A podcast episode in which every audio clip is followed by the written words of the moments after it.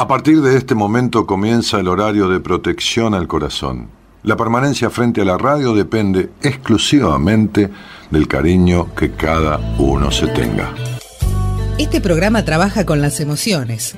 Cualquier semejanza con la realidad es tu responsabilidad, ya que solo vos podrás afrontar lo que fuiste, lo que sos y lo que querés ser ante un imprevisto impacto con ciertas verdades que desconocías. Entendemos que quizás hayas estado huyendo demasiado. Es hora de dejar de escapar. Gracias por volar con buenas compañías. Con ustedes, Daniel Martínez. Hola, buenas noches, ¿cómo estás?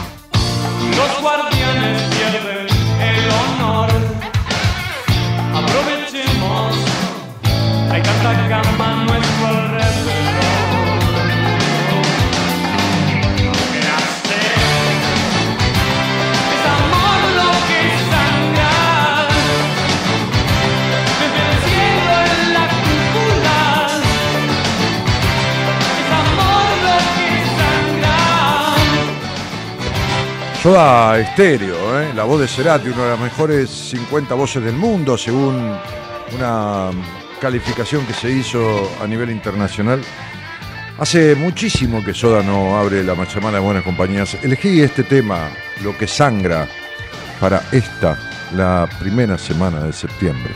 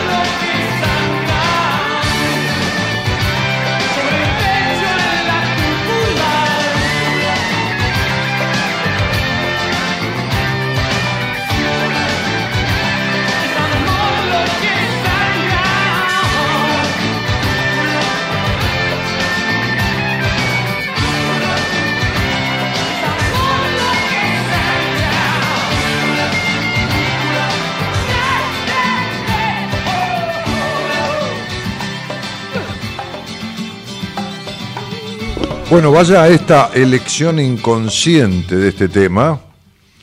Este, como, como homenaje pequeño y humilde, ya que yo no estaba enterado, este, que, que se cumplían cinco, seis, eh, siete, ¿no? ¿Cuándo, ¿cuándo fue el, el, el año? No me acuerdo. Bueno.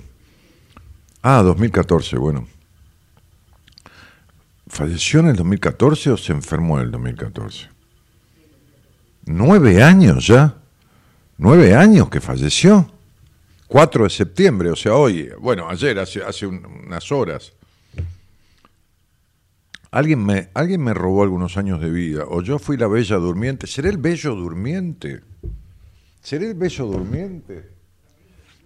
No, el durmiente seguro, porque incluso estuve hoy de trámites hiperburocráticos, menos mal que fueron rápidos, ¿no? Pero porque fui a renovar mi licencia de conducir, para decirlo de una manera. ¿Eh? Por tu casa no. ¿Por qué por tu casa? No, no, no, no, no, fui a sacar el registro, a renovarlo. Así que fui a un centro comunitario, no sé cómo se llama. Este, ¿Eh? Comunas, sí. Bueno. Ahí a la Comuna 1, en la calle este, Humberto Primo, Carlos Calvo, una de las dos. Y el trámite es como urgente, porque yo tenía turno a una hora determinada y en 26 minutos salí con el registro. Pero pasé por 7, 8 personas, diferentes puestos, ¿no? diferentes ámbitos que cómo me llamo acá, que, que después eh, tal otra cosa. Después me hicieron hacer un dibujo, ocho dibujos diferentes.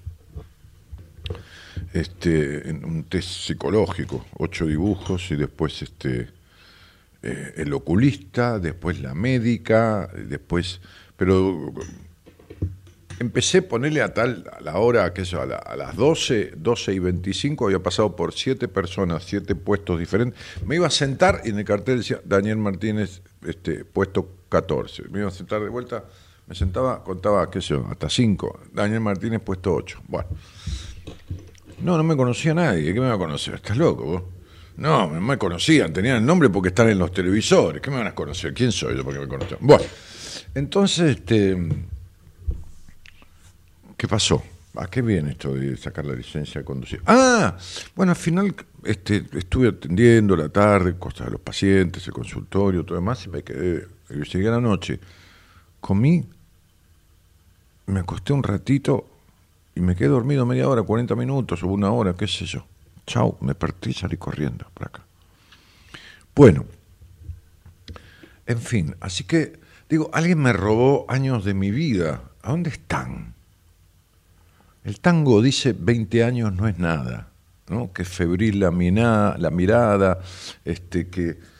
Eh, y realmente, si vos me decías cuándo murió Cerati, yo te hubiera dicho cuatro años, cinco.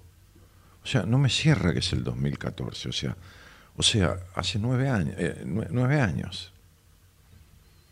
¿A vos te da, nena, que es el 2014? ¿Vos ibas al jardín de infantes cuando.? ¿Cuánto hace que trabajas conmigo? ¿Cuatro? ¿Tres, cuatro años? Bueno, ves, me parece que hace quince ya que tengo.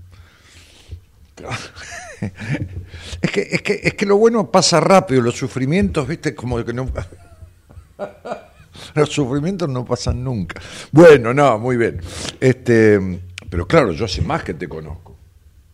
Ocho siete, ocho, porque era paciente mía en una época. Ahora, ahora ya terminó la carrera, ya se recibió el terapeuta, todo. Bueno, eh, a propósito de recibirse, ¿no? Este, claro, toda esta época de soda estéreo yo la viví muy, muy eh, fervorosamente, ¿no? Esas canciones.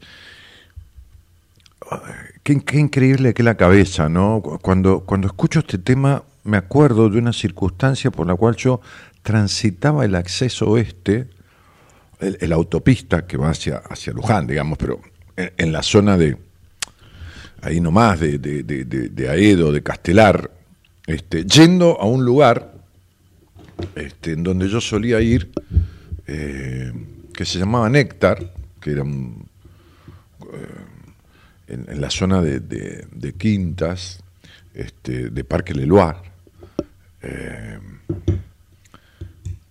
Este, que estaba ahí en la entrada de, la zona de Quintas, de Parque Leloir, eh, que, era, que era una quinta con un chalet que, estos muchachos, dos hermanos, habían heredado eh, este, eh, de la muerte de su padre, se ve que era la quinta familiar, la verdad que no recuerdo, y yo me había hecho muy amigo de ellos, de los dueños, así que me quedaba allí con ellos tomando algo, primero fui de cliente, después ya me amigué, después ya en, las grandes fechas, este, acontecimientos, lo digo, lo cuento porque cómo es la cabeza, cómo recuerda, este, cómo viene, cómo, un tema musical trae a la mente situaciones.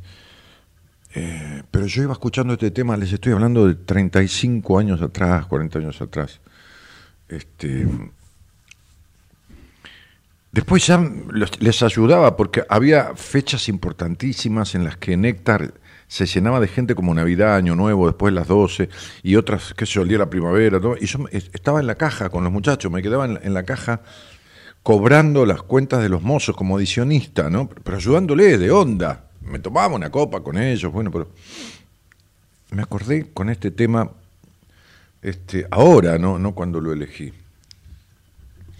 Este, y de tantas otras situaciones, un restaurante que tenía un amigo y él era muy fanático de soda y y bueno, nada, qué sé yo, recuerdos, pero qué manera de, pasar, de pasar nosotros, no pasa la vida, pasamos nosotros, ¿no? Este,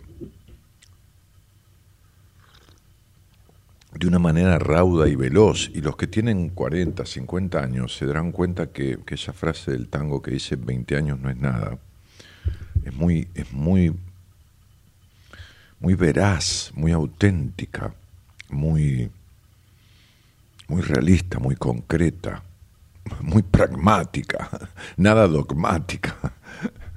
No es, no es cuestión de creer que 20 años no es nada, es cuestión de que cuando suceden, este,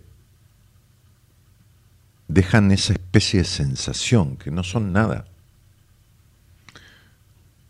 O sea, Pasa que, en la cabeza de uno, los 20 años, mm, sé yo, de los 30 a los 50, están.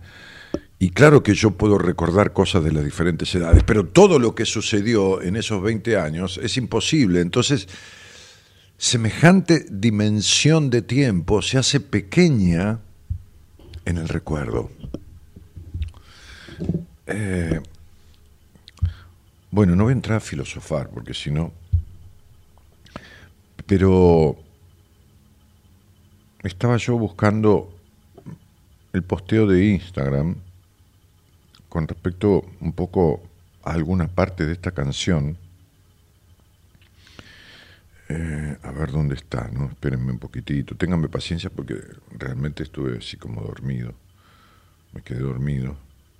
Paciencia, please. Paciencia, la vida es así, es otro tango, ¿no? Paciencia, la vida es así. ¿Ves? Ni, idea. ¿Ves cómo la cabeza trae? Es como, qué loco, ¿no? Qué, qué, qué computadora súper super poderosa que es este. Lo superpoderoso es un dibujo animado, ¿no?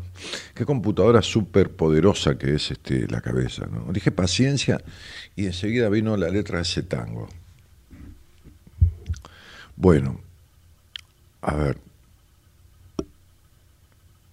Entonces dice, el, post de hoy dice, a una semana del seminario, desde este que hicimos, después de recibir y leer tantísimos mensajes que me han enviado o que le enviaron a Marita, Marita es mi productora general asociada, este, pensaba en el acto fundamental que aborda la transformación que es de lo que yo hablo en terapia, porque no, no, no, no manejo el, el, el, vocablo cambio, sí, lo manejo, la palabra cambio para otras cosas, ¿no? Cambiar el auto para otras cosas, ¿no? Cambiar de ropa, qué sé yo, cambiar de alimentación. Toda esta cosa que se produce afuera, ¿no? ya sé que lo he dicho, pero lo voy a repetir un montón de veces, además porque hay gente que recién llega. Este, ese dar el paso, si bien en la mayoría de los casos existe un otro ¿eh? que pone esa semilla o que tiende una mano, esto está muy bien, lo puso la productora y está muy bien lo que puso. Este, digo, Eloísa. Desde la recomendación, alguien que da una mano desde la recomendación, sin la acción siguiente, nada es posible. Yo estaba justamente hablando con una abogada que es, eh, bueno, con una eh, mujer, abogada es lo que hace, que es este, hermana de, de, otra mujer que fue paciente mía y que, bueno, nada, por recomendación de la hermana y por ver que la hermana mejoró mucho, bueno, este, me vino a ver y hace unos meses que estamos trabajando juntos en sus cuestiones y hoy yo hablaba de darle el alta, aunque el, alta del paciente se la da el paciente, pero yo siendo su psicoterapeuta este, y viendo, ¿no? Como hago siempre, escucho, veo, leo la evolución del paciente, leo, digo, porque yo también lo he dicho, pero repito, utilizo mi sistema psicoterapéutico, muy de lo que sería la psicoterapia integrativa. Este, por eso les contaba que después de todo un trámite y de, un pedido de, de, antecedentes y de qué sé yo cuántas cosas me pidieron, que está bien, así debe ser, la Asociación Internacional de Psicología Integrativa me aceptó como miembro de esa asociación. Eh, entonces yo parte del tratamiento lo hago de manera interactiva, por escrito, con el paciente. Y, le decía, y, en un momento suelo hacer una, una evaluación de la evolución del, paciente.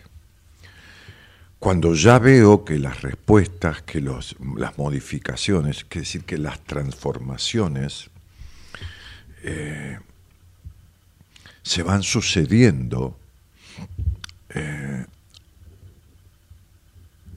en las conductas, en los procederes, en los decires de esa persona. Y entonces hago muy simple, una secuencia de palabras, este, entonces la persona me tiene que decir qué palabra simboliza, que son todos estados emocionales las palabras, o simbolizan o, adjetivizan estados emocionales, qué palabra se identifica o identifica el paciente como algo que describe su estado de ánimo cuando llegó a mí, cuando nos encontramos, es decir, cuando decidimos hacer terapia juntos. Y entonces, por ejemplo, dice, una, una de las calificaciones o de los calificativos, el que ella tomó hoy, dice, muy mal. ¿no? Le describo estados deplorable, pésimo, muy mal, mal, regular, bien, mejor que bien, muy bien, súper bien y excelente. Aclarando al paciente con el que hablo que el excelente es simplemente lo contrario sería, ¿no? Este, que el deplorable. Aunque el deplorable existe, pero el excelente no. ¿Por qué?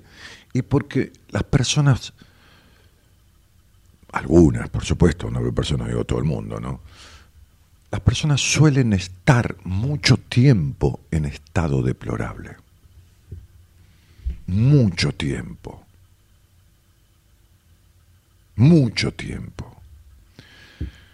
Pero suelen transitar, solemos transitar o sea, yo estuve en estado deplorable, pero solemos transitar no mucho tiempo, que no me lo aguanté mucho tiempo, salí corriendo, ¿no? Salí corriendo y me senté con un profesional de la psicología, aunque yo siempre repito que no creía en eso y denostaba todo lo que fuera increíble, ¿no? Pero bueno, increíble que uno haya este, hecho y dicho eh, semejantes cosas o calificado de tal manera a una ciencia y, y, después este concluya su vida que yo, académica, profesional, transitando ese, ese, ese rubro, esa disciplina, esa ciencia. Dejando todo lo que yo hacía antes, que era otra cosa que no tenía nada que ver, también profesionalmente, pero no tenía nada que ver con este rubro. Y este, entonces las personas estamos en estado excelente en momentos. ¿Cómo estás? Bien, excelente, excelente, ¿no? Este, este, sí. Entonces siempre digo que el otro extremo de deplorable eh, posible es el, el, el muy el súper bien. Y entonces ella me manifestaba que estaba muy mal cuando, cuando nos conocimos, nos conocimos en el sentido que comenzamos un proceso, y cuando le dije, bueno, si estás, si estás para abajo, tengo que dejar de ejercer esto. Entonces, eh, o te debo plata porque tengo que devolverle. Entonces, este, vamos para arriba, le digo, ¿no? De, muy mal es mal, regular, bien, mejor que bien. Muy bien, súper bien. ¿Cómo estás? Muy bien, me dijo. Y entonces empecé a hablar de, de las opciones que tiene, que, me parece que tiene, el otro puede darme otra más, pero yo doy, digo, tres posibilidades. Bueno, y ahí empezamos a desgranar la posibilidad de seguir por algo en particular, la posibilidad de no, de abrir un paréntesis, de cerrar el proceso, etcétera. Va, punto. Este,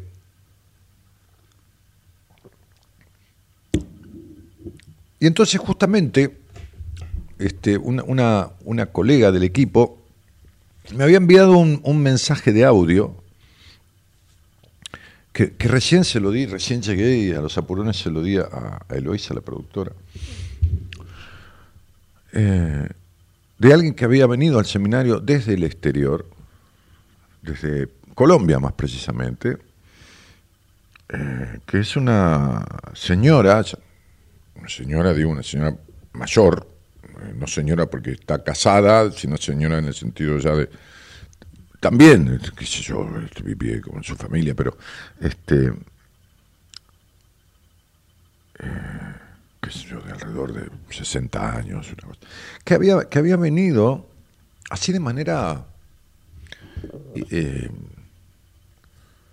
¿cómo sería? Así podemos decir intempestiva, ¿no? En el buen sentido, porque su hija este, fue, fue paciente mía empezando a escuchar el programa, esta señora este, escuchó algo del seminario que vamos a hacer y, se embarcó para, para Argentina, ¿no? Se embarcó para Argentina sin conocer el país. Bueno, mucha gente ha venido sin conocer Argentina, ha venido a los seminarios no, no, estoy hablando de ahora, utilizo el tema del seminario porque está muy fresco, porque para todos está muy fresco, siempre pasa, pero porque por el posteo que hicimos hoy, después engancho, ¿no? Ténganme paciencia, sean buenos, este, bánquenme.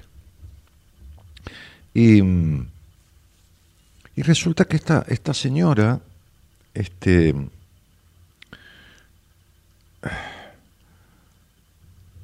sacó un pasaje, la hija iba a venir.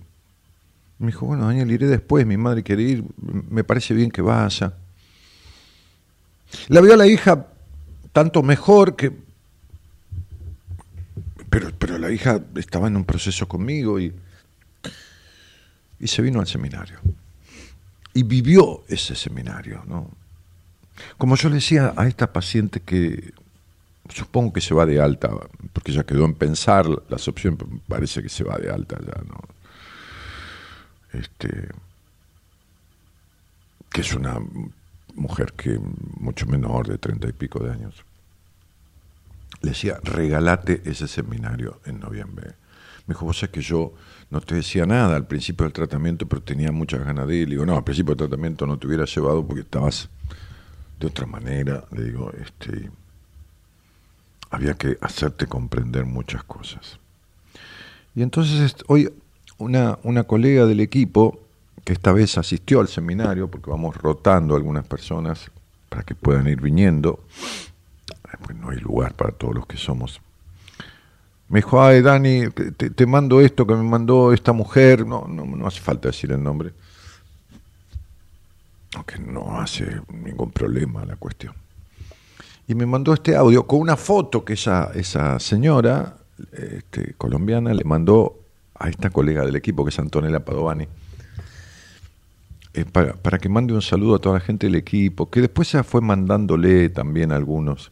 Y entonces decía esto, ¿no? Que yo llegué y se lo, Justo hoy esta tarde me lo mandó Antonella y se lo di a Eloisa. Le dije, toma, pone esto, porque voy a enganchar el posteo que hicimos un poco con, con el rescatarse, ¿no? Porque la canción de Soda dice, te rescataré.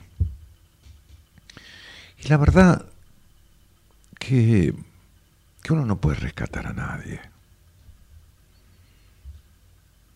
Hoy, me decía eh, esta, esta paciente, me dice, Dani, mira, es increíble, ¿no? Yo te agradezco, sí, porque te agradezco también. Digo, mira, este, está muy bien, yo te agradezco que me agradezcas y yo te agradezco, pero agradecete vos, flaca, porque ¿sabes qué pasa? Este, esto es como cuando uno se va a intervenir quirúrgicamente. Sí, muy bien, muchas gracias al cirujano, al anestesista, todo, pero el cuerpo lo puse yo. El cuerpo lo pone uno. Y en un proceso en psicoterapia, suponiendo que el profesional sepa, como en cualquier otro rubro, la cabeza la pone uno, el alma la pone uno, el cuerpo pone uno. A ver, entiendo, sí, el dinero es una circunstancia, pero, pero saquemos la parte monetaria. La entrega, el abrirse, esta cosa tan difícil, lo pone uno. Y esta señora vino al seminario. Yo le di una respuesta a Antonella, Antonella Padovani, cuando me mandó todo esto que estamos, esto y la foto y todo esto que esta señora dice, cortito el, audio, pero le di una respuesta que le dije, esta señora encontró acá lo que no había encontrado en toda su vida, eh, este, de manera de manera real, encontró en el seminario lo que no había encontrado en toda su vida. por, eso, por eso quedó tan, tan fuertemente movilizada. ¿no? Este, fíjense el, tono del mensaje, más allá de lo que dice, cómo lo dice, ¿no? dámelo. Que hay muchos de esos ¿eh? mensajes escritos, mandaron mail. Este, dale, dale. Buenas noches, Antonella. ¿Cómo estás? ¿Cómo te ha ido? Em, ya mañana, si Dios quiere, parto de esta tierra tan querida, en la cual me sentí tan bien, en la cual me sentí tan identificada con tanta gente. Quiero que por favor, por medio tuyo, les transmitas al grupo de, profesionales con los que tú laboras, que estoy eternamente agradecida, que me voy con el corazón mm, chiquitico, chiquitico, chiquitico y emocionado de ver personas tan comprometidas, tan humanas, tan lindas que jamás creí encontrar en mi vida y que me puedan ayudar, me ayudaron y me puedan ayudar en el proceso que quiero empezar y que empecé con el seminario y lo quiero seguir con Daniel y con el que toque para ser mejor persona, para el día que me pueda despedir de este mundo me vaya con la satisfacción de haber sido alguien mejor. Gracias, Antonella. Cuídate mucho y gracias, gracias y gracias a todos, a todos, que Dios los bendiga y una enorme gratitud. Amén. Bueno, por eso yo le dije a Anto, le dije, esta mujer encontró tal cosa que no había encontrado nunca en su vida. Fue tan... se metió tanto en el laburo que hicimos, bueno, se comprometieron y se metieron mucho todo, porque fue muy contagioso. Este seminario, si algo fue, fue contagioso. Digo, parece que había un virus positivo, ¿no? Este, eh, eh, en vez del COVID-2, era el Rescatate 1, ¿no? Este, el Rescate 1 era el, el virus. Hubo gente que, algunas personas, muy pocas, una o dos, que casi ni las escuché en todo el seminario. Y yo sigo, como toda la gente del equipo, estoy hablando, ¿saben de qué? No, no del seminario, estoy hablando del rescatarse, estoy hablando de eso. El seminario cabe en 30 personas, 32 personas, y se va a llenar como siempre. Como siempre se va a llenar, se va a completar el cupo. Eso, eso con uno, con el otro, con el que tenga que ser. Si, se completa y vamos, van 25, es que está completo, no, no es un problema de, ranking ni de. Pero. Eh, yo que hago un poco las veces de conductor del seminario y toda la gente del equipo que está ahí, vivimos monitoreando a todos, ¿no? esos tres días eh, tan intensos, ¿no? Hubo gente que a mí no me preocupaba, pero que yo me fijaba que participan mucho menos que otros, lo cual no es una obligación que estén igualados, ni es una obligación decirlo. Porque, no. Pero después cuando recibimos este, los mails, los mensajes que, que, nos compartimos, ¿no? La gente del equipo. Me, me di cuenta que había, había un señor, un hombre al lado mío, digo, pues se van sentando y después repiten los lugares donde se sientan, que, yo lo miraba porque lo veía muy hacia adentro, pero después recibí un mail de él, Marita, que es casi siempre la que recibe todo, porque es la que coordina el seminario, que fue impresionante, ¿no? Lo que él sintió y se movilizó. Entonces, ¿de qué estoy hablando? De esto, de esto que habla Soda Stereo en esta canción. De, eso, de esto que que dice, este, te rescataré, ¿no? Este, es como que uno debería decírselo a sí mismo.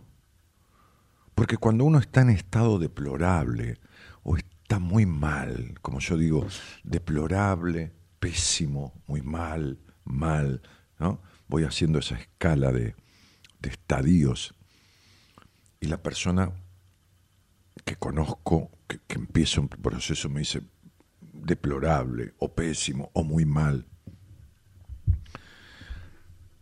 es esa persona la que se tiene que rescatar. Uno, uno puede tender una mano, uno puede guiar, uno puede indicar un camino, pero es el otro el que lo transita.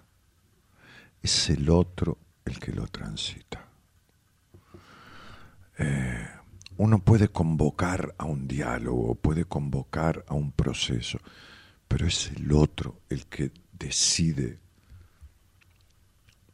participar de ese diálogo, participar de ese proceso, que termina constituyéndose entre un diálogo, en un diálogo y en un proceso consigo mismo, no con el terapeuta.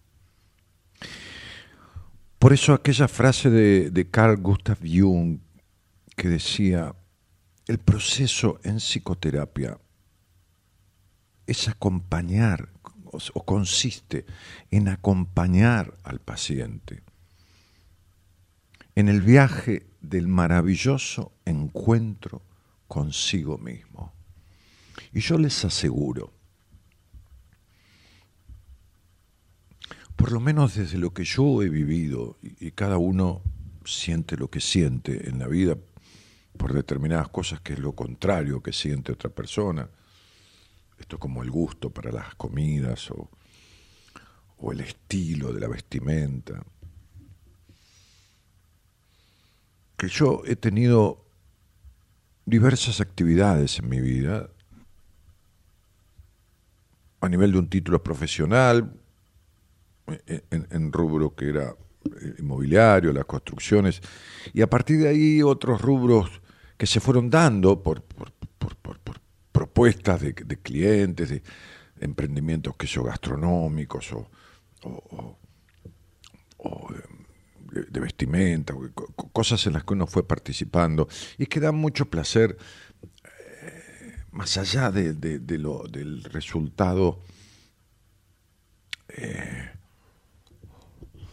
diseñar algo en la cabeza, pensar en, un lugar y llevarlo a cabo. Este,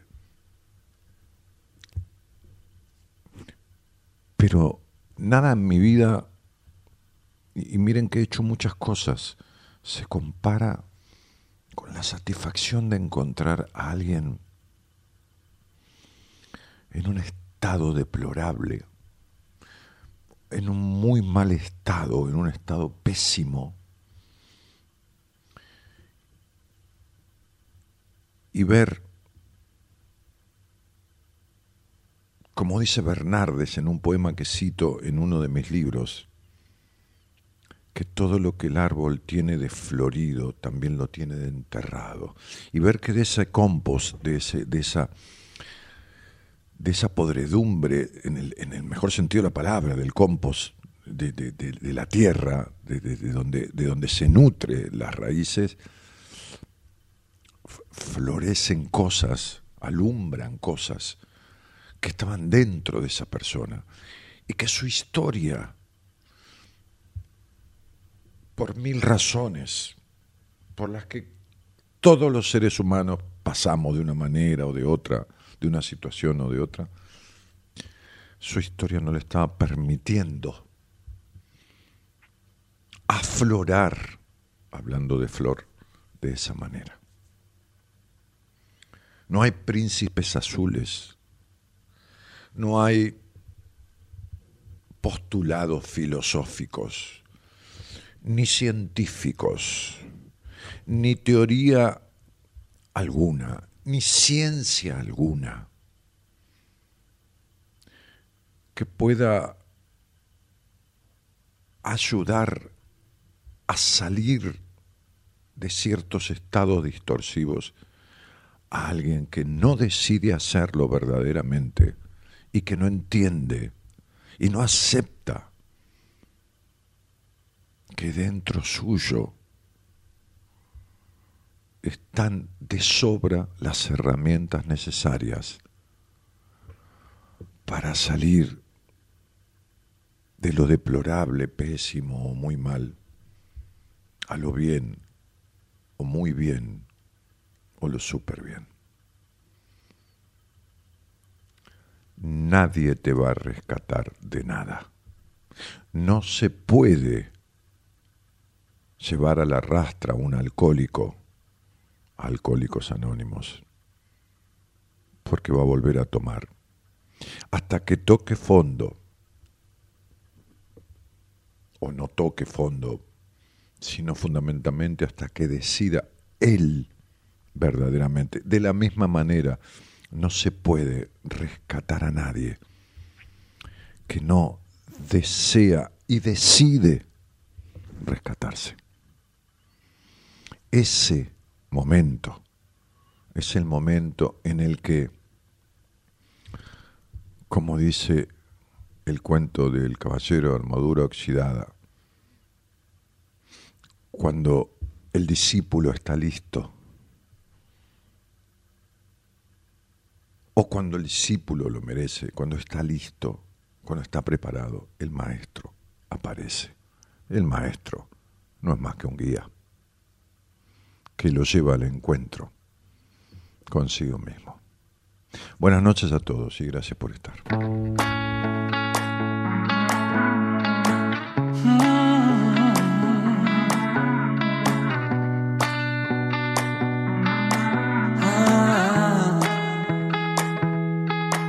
Me caí y de tanto caer me aprendí que en la vida es normal tropezar, que no siempre se puede ganar.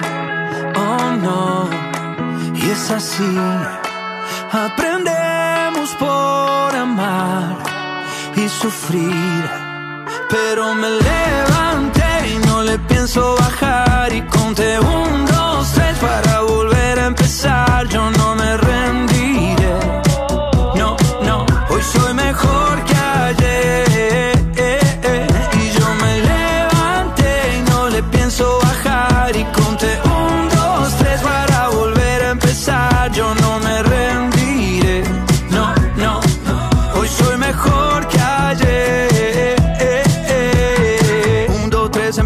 cero. Tres, dos, uno, me puse primero. Y aunque me caiga al suelo, yo sé que habrá otro vuelo. Ya subí, también bajé. Ya perdí, también gané. Y es así. Aprendemos por amar y sufrir. Pero me levanté y no le pienso bajar. Y conté un, dos, tres para volver a empezar. Yo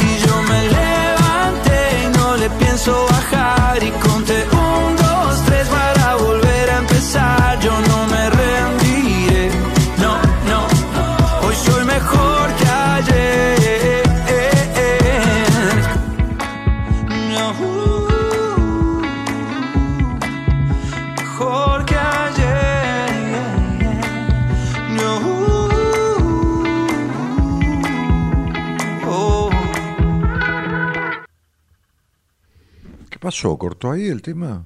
No, está mal, está, está. Alguien le dio un hachazo al pobre tipo. Eh, el que lo editó es el enemigo. está mal bajado. Bueno, ok. Este, muy, muy, muy simbólico el tema, de acuerdo a lo que yo estaba hablando. Muchísimas gracias, querido. Hola, eh, dice Analía y también este. Daniel Martínez dice acá, un ch- muchacho que dice, hola Dani, equipo. Yo dije, yo, yo, yo no me fui, me posteé a mí mismo. Bueno, ¿qué tal, querido? Este, ¿Cómo estás? Este, no te había visto nunca por acá. Dice, buenas Dani, equipo, saludos y abrazos. Eh, Julio que dice, estoy pasando un momento particular, gracias por vuestra buena y grata compañía. Bueno, este, Gregoria que dice, hola, buenas compañías para todos en general. Anabela que también saluda y desea buen comienzo de semana. Guillermo que dice, gracias genio por la enseñanza.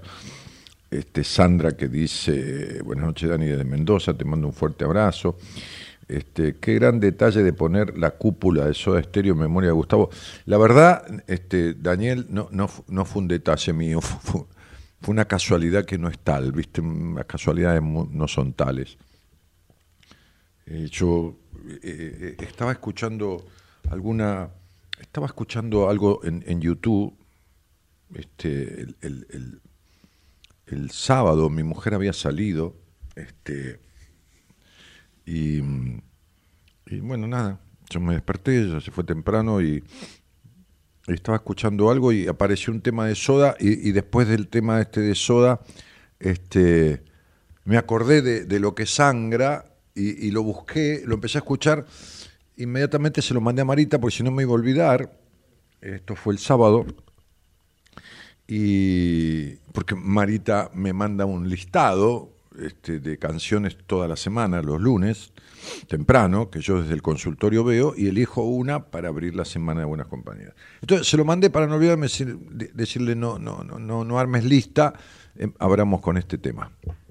Yo no sabía que Cerati había este, muerto, había fallecido un 4 de septiembre, para nada. Así que fue, que se obra de la obra de mi inconsciente, de la, de, de, la unión de lo inconsciente con, qué sé yo, con lo real. Eh, entonces, este, eh, ¿qué más? A ver, este, esto fue un comentario de, este Daniel Martínez. Gerardo, mira que te escucho, de eh, todo. Ah, hola, se saludan ahí entre gente de los oyentes. ¿Qué pasa, Dani, que ahora tomaste? Dice Analía. No, a veces tomo té y a veces tomo mate. No, es, es este, indistinto, ¿eh? No, no, no. Son muchas las veces que tomo té. Eh, los años, dice aquí Luz, ¿no? como diciendo los años, ¿no? Bueno, este, Juan dice buenas noches. ¿Qué hace esa chica? ¿Qué función cumple? ¿Qué chica? No sé a, a quién se refiere. Este. Ah, a, vos se refiere, Loisa. ¿Qué hace esa chica? ¿Qué función cumple? Cuidado, ¿eh? porque te apuntó, me parece que lo, hizo en un tono así tipo en un tono inquisidor, en un tono inquisidor. Y entonces Analía Santillán dice, es la productora del programa de Dani, se llama Eloísa, claro. Sí, es la productora ejecutiva, después está la productora general, y bueno, después está el operador, también estoy yo, si querés te voy, Luz, te voy describiendo toda la gente del equipo, los psicólogos, los médicos, los psicopedagogos. Bueno, este Lucas que saluda, que hay un llamado ahí, sí. Bueno, después, después sigo en todo caso, ¿eh? después sigo. Eh, hola, buenas noches. Hola. Hola, buenas noches. ¿Qué tal? ¿Cómo estás, querida? Bien, acá estoy pasando un rato con una amiga que me recomendó de escucharte y, y bueno, también me insistió de que me sería de gran ayuda poder eh, charlar con vos, así que acá estamos. Charlar conmigo. Bueno, ¿y, cuánto hace que tu amiga, que no te creas que es tan amiga, eh, si te recomiendo este programa es media enemiga, pero bueno, ¿cuánto, cuánto, hace que, que te dijo de escuchar o que escuchaste por primera vez? ¿Es hoy o hace unos días? Eh, no, hace poquito. Poquito, bueno. Bueno, está bien, es lo mismo. Este, y, te, llamo por tu primer nombre, ¿cómo, cómo te gusta que te, que te llamen? Sí, sí, mi primer nombre, Azul. No sé por qué me pusieron tres nombres, sinceramente. Bueno, pero está, bien, qué sé yo. Lo que abunda, si no molesta, no daña. Bueno, entonces, porque si abunda el agua, ¿viste? Porque llueve y abunda y abunda y abunda, de, última nos, terminamos ahogando o inundando, pero lo que abunda, si, si no molesta, no daña. Che, este, Azul, ¿y de dónde sos? Eh, soy de Santiago del Estero. ¿Tu apellido tiene una Y en el medio? No me digas el apellido. ¿eh? Eh, sí, tiene una Y. Bueno, muy bien. Sí, qué, extraño. Bueno, este, ¿y de dónde me dijiste que era, cielo? De Santiago del Estero. Ah, de Santiago del Estero. De Santiago del Estero. Sí. Muy bien. ¿Y con quién vivís ahí en Santiago? Eh, vivo sola, estudio acá en la universidad. Soy del interior, en realidad. Ah, eh, estás, en la capital, en Santiago capital, y vos sos de, alguna ciudad o pueblo, como digo cariñosamente, ¿no? Como digo a la ciudad donde yo nací, le digo pueblo. Y, te viniste a estudiar ahí. Che, Azul, ¿y qué, y qué fuiste a estudiar, cielo? Eh, ingeniería industrial. Ingeniería industrial. Mira. Hoy estoy hablando con una paciente que es ingeniera y la semana pasada le di a una, a una, a una paciente ingeniera también, este, el alta, eh, eh, pero ingeniera en sistemas. Y esta paciente que estoy hablando hoy es ingeniera en petróleo. Así que estamos, eh, estamos en el día del ingenier, de la ingeniera. este, claro, carrera que era muy, eh, no lo digo en un sentido de machismo, no nada que ver, pero carrera que era muy, muy de varones hace muchos años atrás, ¿viste? La, la ingeniería, que, que, que, luego no tenía muchos, muchas ramas, pero, pero bueno, se fueron incorporando, ¿no? me, acuerdo, me, acuerdo que, tuve una, una, una paciente de Santa Fe, que después atendía a la hermana también, este, que en el transcurso del proceso que, de terapia, todavía estaba estudiando y no había terminado, después terminó. Parece que, el, fortalecerse en su estima y todo lo demás le dio el envión final. a ver, me vas a ayudar, a ver si... En, en ingeniería, pero en ingeniería, en bio, no sé si es bioingeniería, viste estos ingenieros que se dedican a fabricar, a inventar o a fabricar este, o a diseñar este, máquinas que son para la salud, luego como si fuera un resonador para hacer una resonancia magnética, ¿no? ¿Viste? o, un, eh, una tomografía computada. Que se dedican al, diseño, a la fabricación, a la no sé qué, al invento. Se, llama eh, bioingeniería o ingeniería no sé en qué. biomédica puede ser. Biomédica, ¿no? Ahí está. Eh, muy, bien, muy bien. ¿Y, por dónde andás en la carrera? ¿Por segundo año? ¿Por tercero? ¿Por dónde? Mm, yo ya terminé mi cursado. Ah, mira. Eh, me quedé en materias por rendir finales y muy pronto espero empezar a hacer las prácticas profesionales supervisados. Claro. Que es como una capacitación que me, que me brindan a mí. Ahí está. Este, y, entonces la carrera tiene una tesis también, Azul. Eh, sí, también. Em, acá se le llaman trabajos finales. Bueno, sí, tesis, tesina, trabajo final, qué sé yo, sí. Este, sí, como rendí yo también cuando hice el doctorado en, en filosofía de la psicología. Este, Y bueno, se ve que has escuchado algún programa, qué sé yo. ¿Y qué te trae a mí, este, Azul querida? Eh, bien, yo más que nada eh, venía a plantearte una situación porque tampoco sabía bien cómo formular la pregunta. Ah, no, no, pero una eh, cosa, mira, no, no, eh, este, no hagas una regla de cálculos para hacer la pregunta, viste que vos, este, este, como buena ingeniera, lógicamente, ¿no? Pero, este, simplemente, a ver, decilo con tus palabras y utiliza las que quieras, porque como decimos siempre, no hay malas palabras, así que hay malas interpretaciones o malos juicios. Hace de cuenta que estamos tomando un café en un bar de Santiago y que vos estás charlando conmigo y decime lo, lo que te pasa o lo que quieras o lo que quieras preguntarme, que si yo sí sé, te voy a decir que sé o, que me parece, y si no sé, te voy a decir que no sé. Como cualquier amigo con el que tomas un café. Bien, gracias. Nada. Em, bien.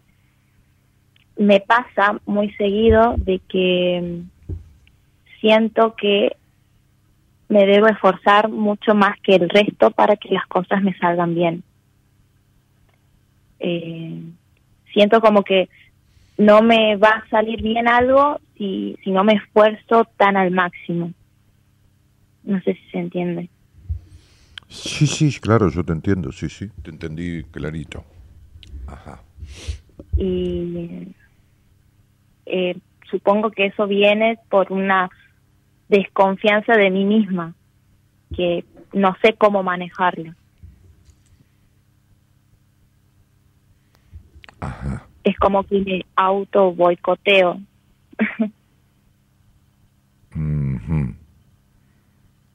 Y la verdad que yo no siento que te auto boicotees. No, a ver, no siento, no me parece, y como, como se dice, este, a las pruebas me remito. Es decir, una mujer, una mujer, este, ya no sos una nena ni un adolescente, tenés 24, 25 años, 25 años cumplidos, que está en un 90, 90 y pico por ciento de la carrera de ingeniería este, cumplida, eh, a esta edad, este, no siento que te boicotees. Eh, boicotear se me pasó con, con, esta ingeniera en petróleo cuando yo la conocí, que le faltaba una sola materia y la iba a dar y la iba a dar y la daba mal. O no se presentaba o la daba mal. Está claro, la daba mal, la daba mal. Me pasó también con una eh, muchacha, de, de- muchacha mayor que vos del sur. Me pasó también, bueno, me pasa muchas veces, en el sentido me pasa, le, pasa a pacientes que, que tienen la tesis y no la dan y la dan y la hacen y eh, su director de tesis este, le corrige y, y tardan un año en volver a presentarla, por decir algo, es una manera de decir, o la hacen mal, y, y lo que pasa es que boicotean la situación de recibirse, ¿no? Este, ¿Por qué? Y porque cuando uno se recibe de algo, se recibe, es decir, cierra un ciclo lectivo, culmina, obtiene su título, lo lógico es que tenga que ejercer. Lo lógico. Lo, lo- lo lógico, a ver. ah, puede que termine y, no sería ilógico que no ejerza, chavo, hasta luego. Se encontró con que ya que estoy la termino, pero no me gusta la carrera o no me gusta. No, no, no lo que uno, este, lo que uno comienza lo siente igual cuando lo termina que cuando lo comenzó. A veces uno pide un plato de cierta comida en un restaurante y entonces no sé por qué quiere probarlo y lo ve, se lo traen, es lo que pidió, lo come, pero no lo volvería a pedir. ¿No? Eh, por- Porque nunca había comido, qué sé yo, no sé, cu- cualquier cosa, tamales, no sé, niños envueltos o, qué sé yo, ¿no? Estas comidas que son propias del norte de nuestro país. Este, este, y bueno, lo pide, a ver qué es. Bueno, y lo come, está bien, pero no lo volvería a pedir. Bueno, hay gente que emprende una carrera, por ahí ya que está, se recibe, pero no, no, no ejerce. Pero cuando falta poco para recibirse, o cuando alguien se queda en la mitad de la carrera, entonces ahí sí suele haber un boicot, porque hay un miedo a recibirse, porque hay un miedo a ejercer, por la responsabilidad de tener que hacerse cargo, no de esta ah, ¿cómo te puedo decir, azul querida? De, de este tránsito que es un poco más complejo que, el, que, que la escuela secundaria, pero vos hiciste una universidad privada o, o estatal?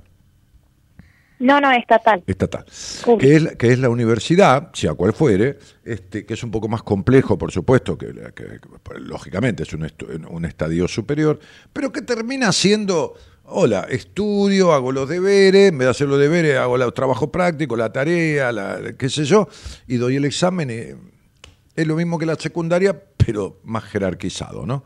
Eh, este, más, más complejo. Ejercer es otra cosa. Ejercer es otra cosa. Una cosa es estudiar el profesorado, qué sé yo, en matemáticas y otra cosa es plantarse ante una cátedra, una clase y dar clase de matemáticas, o de filosofía, o de química, o de literatura, o de lo que sea.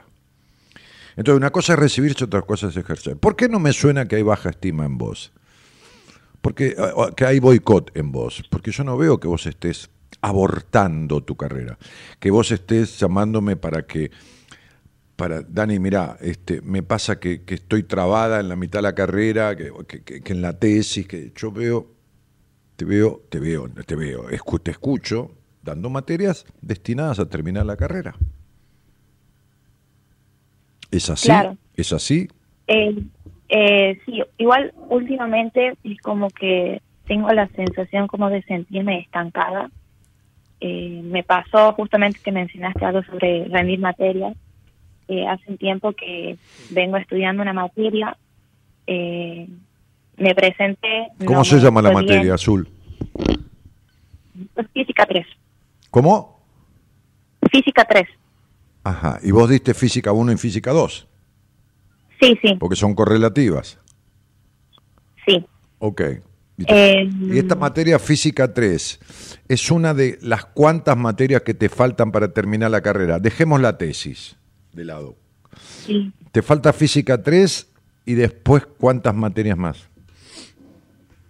Y me faltarían nueve materias más. Bien, pero física 3 es bisagra con respecto a las nueve que te faltan. O sea, si vos no das física 3, Eh, sí, ya, eh, claro, este, te- claro. que me falta uno. Mira, mira, este, te voy a decir esto. A ver si te coincide. Está, es una charla de amigos, dijimos, ¿no? O sea. Sí, sí. eh,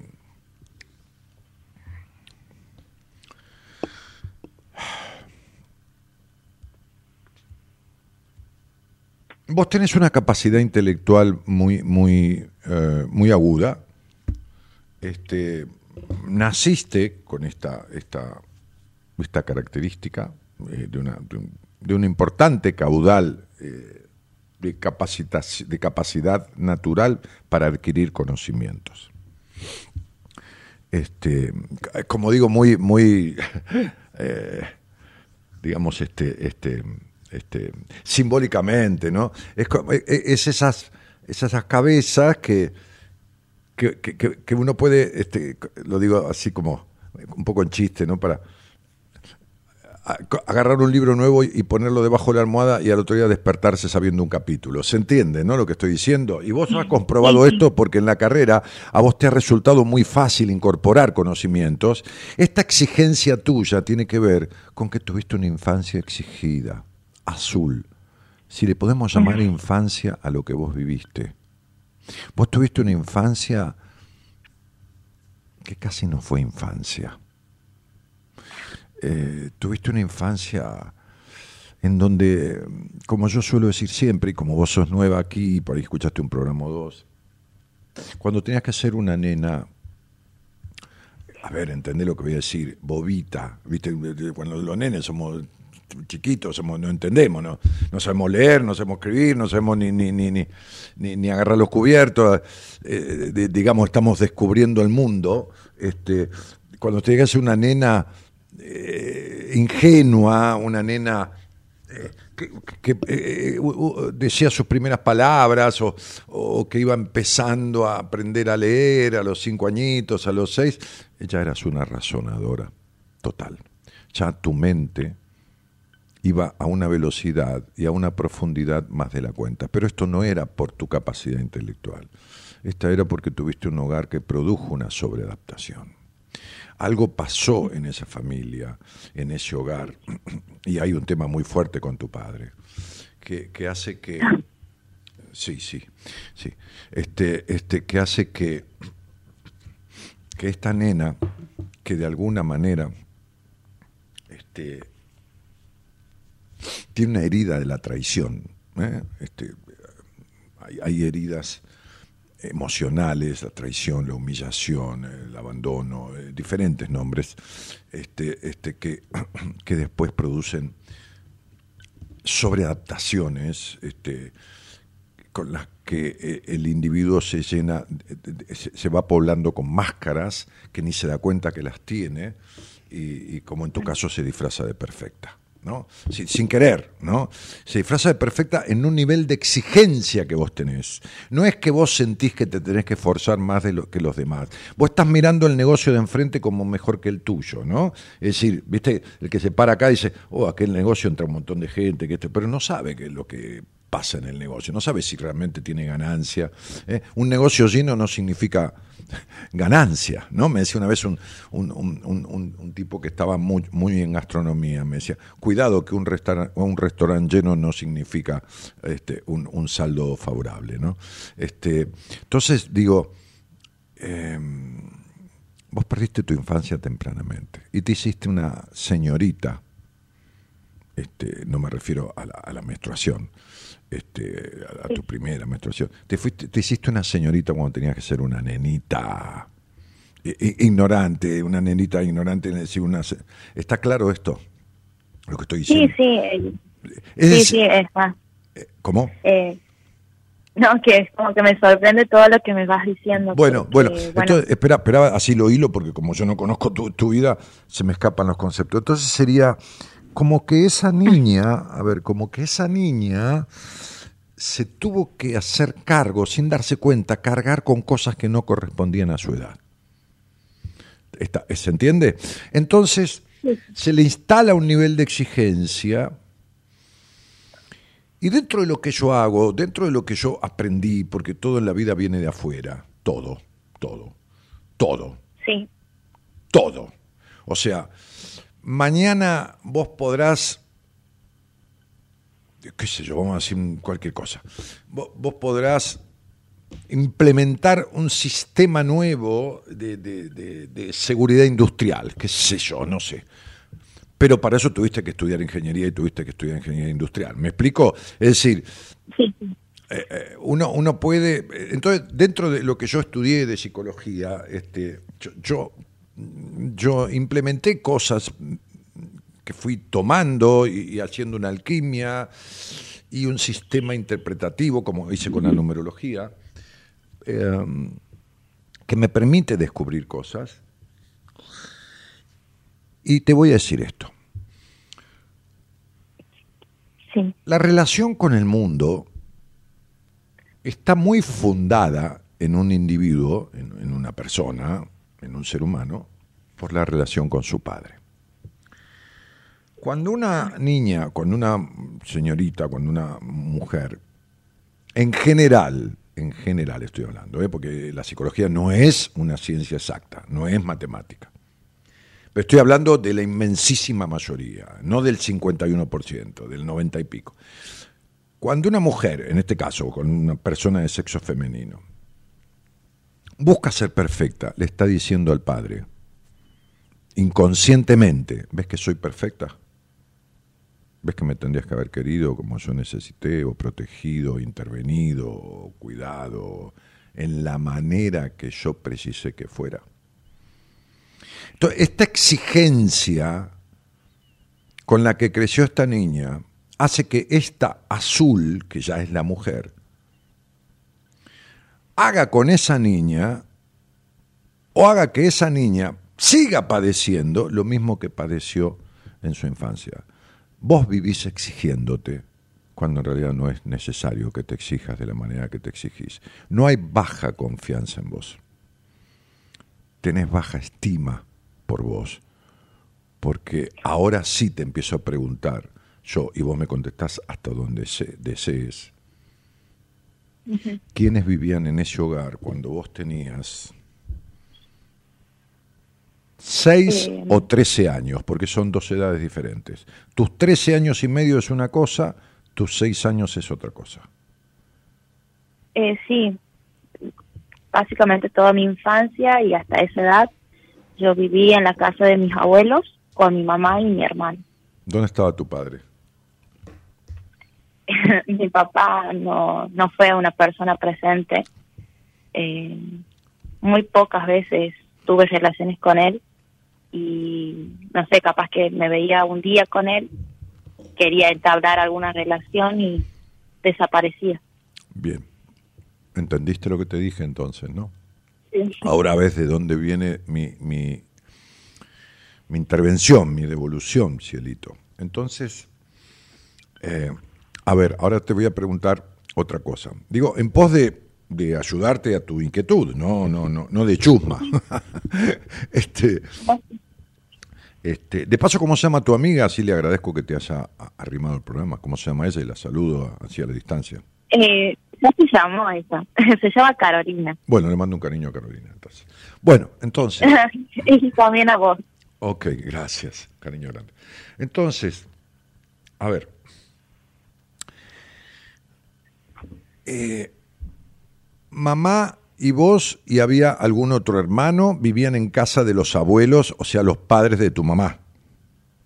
Sí, Muy bien. porque con eh, no no conozco la familia por parte de mi papá. Está bien, está bien.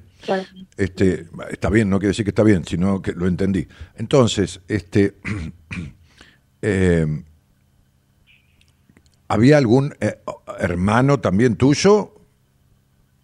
Eh, sí, Sí. que es también hijo por parte de mi mamá y de mi papá. Un hermano menor.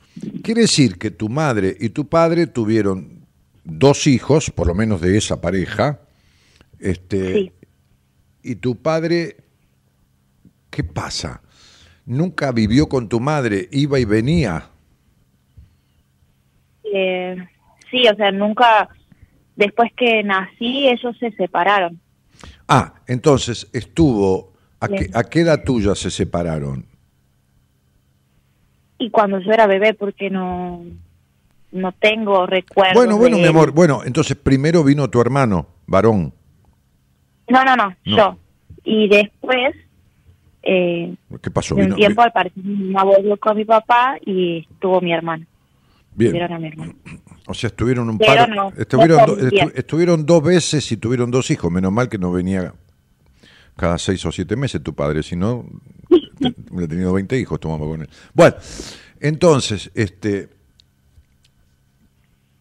Ahora, entre nosotros, para que vos entiendas nada más, ¿eh? Sí,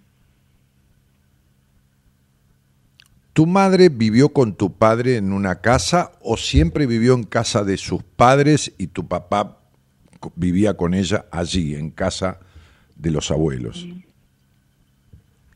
tengo entendido que ellos sí convivieron juntos un tiempo.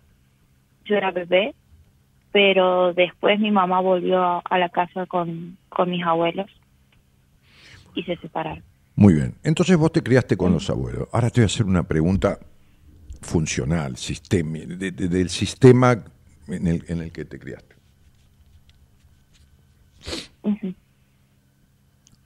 No me digas el apellido. Eh, ¿Vos tenés el apellido de tu padre o, o de tu madre? No, el de mi mamá. Ok, muy bien.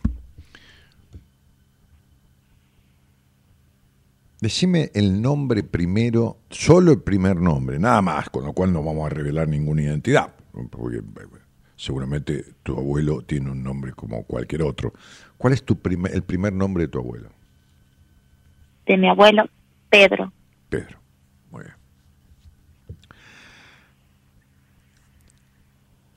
A ver, ¿quién tenía supremacía en ese hogar, en la casa de los abuelos? ¿Pedro sobre tu abuela o tu abuela sobre Pedro? ¿Pedro era el, el regidor mm, de esa casa o es que Pedro era más el hijo de la abuela y la abuela era la que llevaba las riendas? Eh, no, mi abuelo. Ok. ¿Cuánto de rígido, estructurado, de 1 a 10 tiene Pedro? Eh, un siete. Ok. ¿Y tu abuela vivió siempre como sometida? Eh, no, ¿Tuvieron otros hijos o tu madre es única hija? eh, no, sí, sí tuvieron otros hijos. Eh, son cuatro en total junto con mi mamá. Mm. ¿Quién es tan estructurado y tan controlador en esa casa? ¿La abuela, Pedro o tu madre? Eh, mi mamá, Correcto. ¿Y también es muy dramática? sí. Bien, ok, me imagino. Bueno, qué linda, se asombra. Bueno, tenés severos problemas vos, que no son con la ingeniería. Tenés severo- severos problemas vinculares, con vos misma, en tu vínculo con vos y con Azulcita, la niña, y ni hablar, ni mencionarte los conflictos fuertes, muy fuertes que tenés en el vínculo con los hombres. Primero porque no tenés ni un poco, ni un ápice, ni una pizca de confianza en ninguno. Dudás de cualquier hombre antes de conocerlo. No crees en lo que dice. Segundo, porque tenés una contradicción. Los hombres te atraen muchísimo pero no transitas ni en sana libertad, ni espontáneamente, y, encima llena de prejuicios y culpas por el disfrute, problemas con el disfrute de tu cuerpo, problemas con el disfrute en la vida. Vivís en tu cabeza, tu cabeza somete a tu alma y a tu cuerpo y algún día vas a tener que aprender quién sos para aprender a dejar de ser la que los demás quisieron que fueras. Tu madre con la exigencia, tu padre con el abandono, este, y tu madre con este estado de neuróticamente histérico que nunca salió de entre medio de tu abuelo y tu abuela porque tu madre es la otra mujer de tu abuelo. Es la otra. Eh, cuidado lo que estoy diciendo, no estoy hablando fácticamente, o sea, la otra mujer simbólicamente hablando de tu abuelo. ¿Se entiende lo que digo? Sí, sí. Sí. Además, tu padre es un niño, no importa si tiene 50 años, es un niño. En, en todos sus en todos sus aspectos, ¿entendés? O sea, no, no es que se haga pisa encima, es lo único que no tiene de niño, pero después es un niño por donde lo mires. Que, que puede que haya seguido teniendo hijos por ahí, pero que nunca se pudo hacer cargo bien de nada. Sí, seguramente. Sí, sí, sí. Azul, eh, vas a recibirte de ingeniera es posible que sigas, fíjate que hay una materia gatillo, que es esta materia física 3, fíjate que no es casualidad que sea física, vos con tu físico tenés un problema bárbaro, no por las medidas de tu cuerpo, no por la medida de la cintura ni de la cadera, no, no, con tu físico, se entiende, ¿no? Con tu cuerpo. Este, este, hay una canción que dice, dale alegría dale alegría a tu cuerpo Macarena, dale alegría, alegría y cosas buenas, ¿no? Que es una canción que por ahí en los boliches se usa mucho para el cachengue, ¿no? Que dale, alegría, alegría Macarena, ¿no? No sé si la conoces. Este, sí, sí, sí. ok, bien, bien.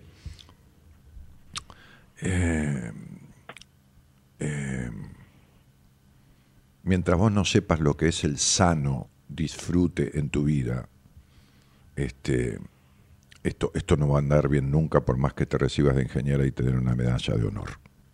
Porque en todo lo demás de la vida no te va bien. Es decir, no te va. ¿Me explico? Sí. Sí. Sí, sí. Sí. O sea, sí. Vivís de decepción en decepción de los hombres. Ah, y otra cosa. Sí.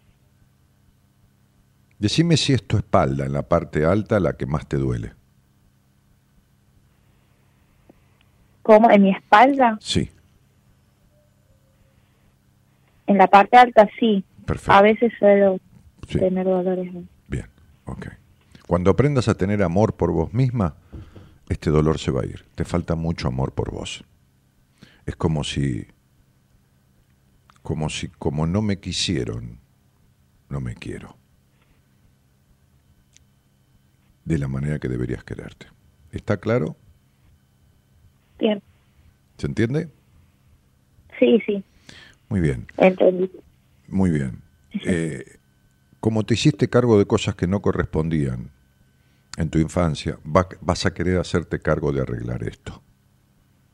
Ni sos perfecta y podés arreglar cualquier cosa, ni vas a poder, porque zapatero a tus zapatos. Vos a la ingeniería el otro a la medicina, el otro a la psicología, el otro a la mecánica, el otro a la enfermería. Y entonces no hay un logro en soledad. No quieras arreglar esto sola, no vas a poder. ¿Está?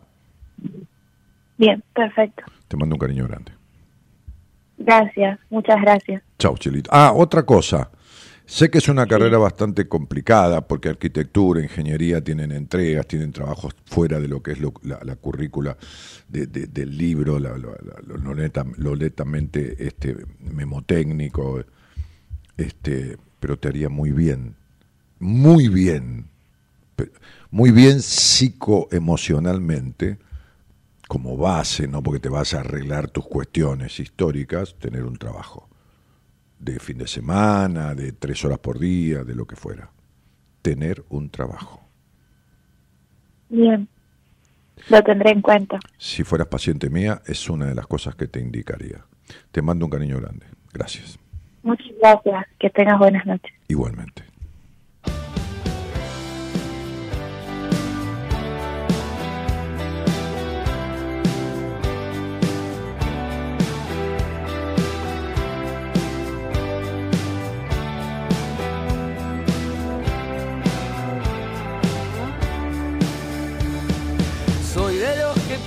Que si no hay pasión no va, aunque me arrepienta sigo igual. Soy de esas personas que siempre lo va a intentar, aunque me lastime y cada vez me cueste más. Soy porque me hice en cada golpe al corazón, cada cicatriz que me quedó.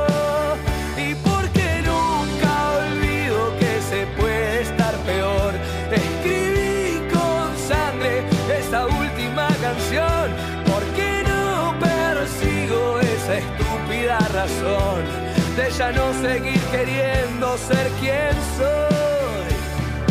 Soy la misma piedra en el zapato al caminar, esa que molesta y es difícil de aguantar.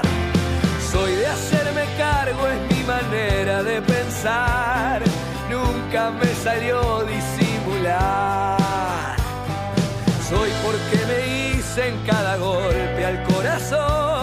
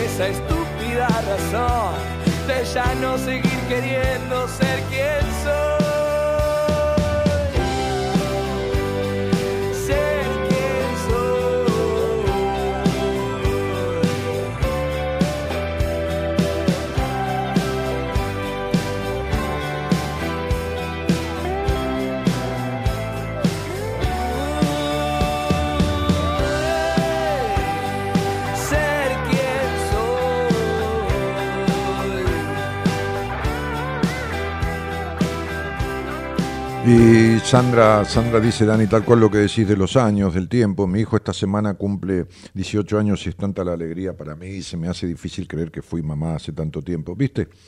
No, ves, 18, 20, no es nada. Uh, dice Marta, eh, Néctar, lugar de encuentros, qué lindo era ir allí. Claro, se refiere a ese lugar que yo solía ir escuchando en el, en el auto en esa época mucha soda, mucha soda estéreo sonaba en las radios.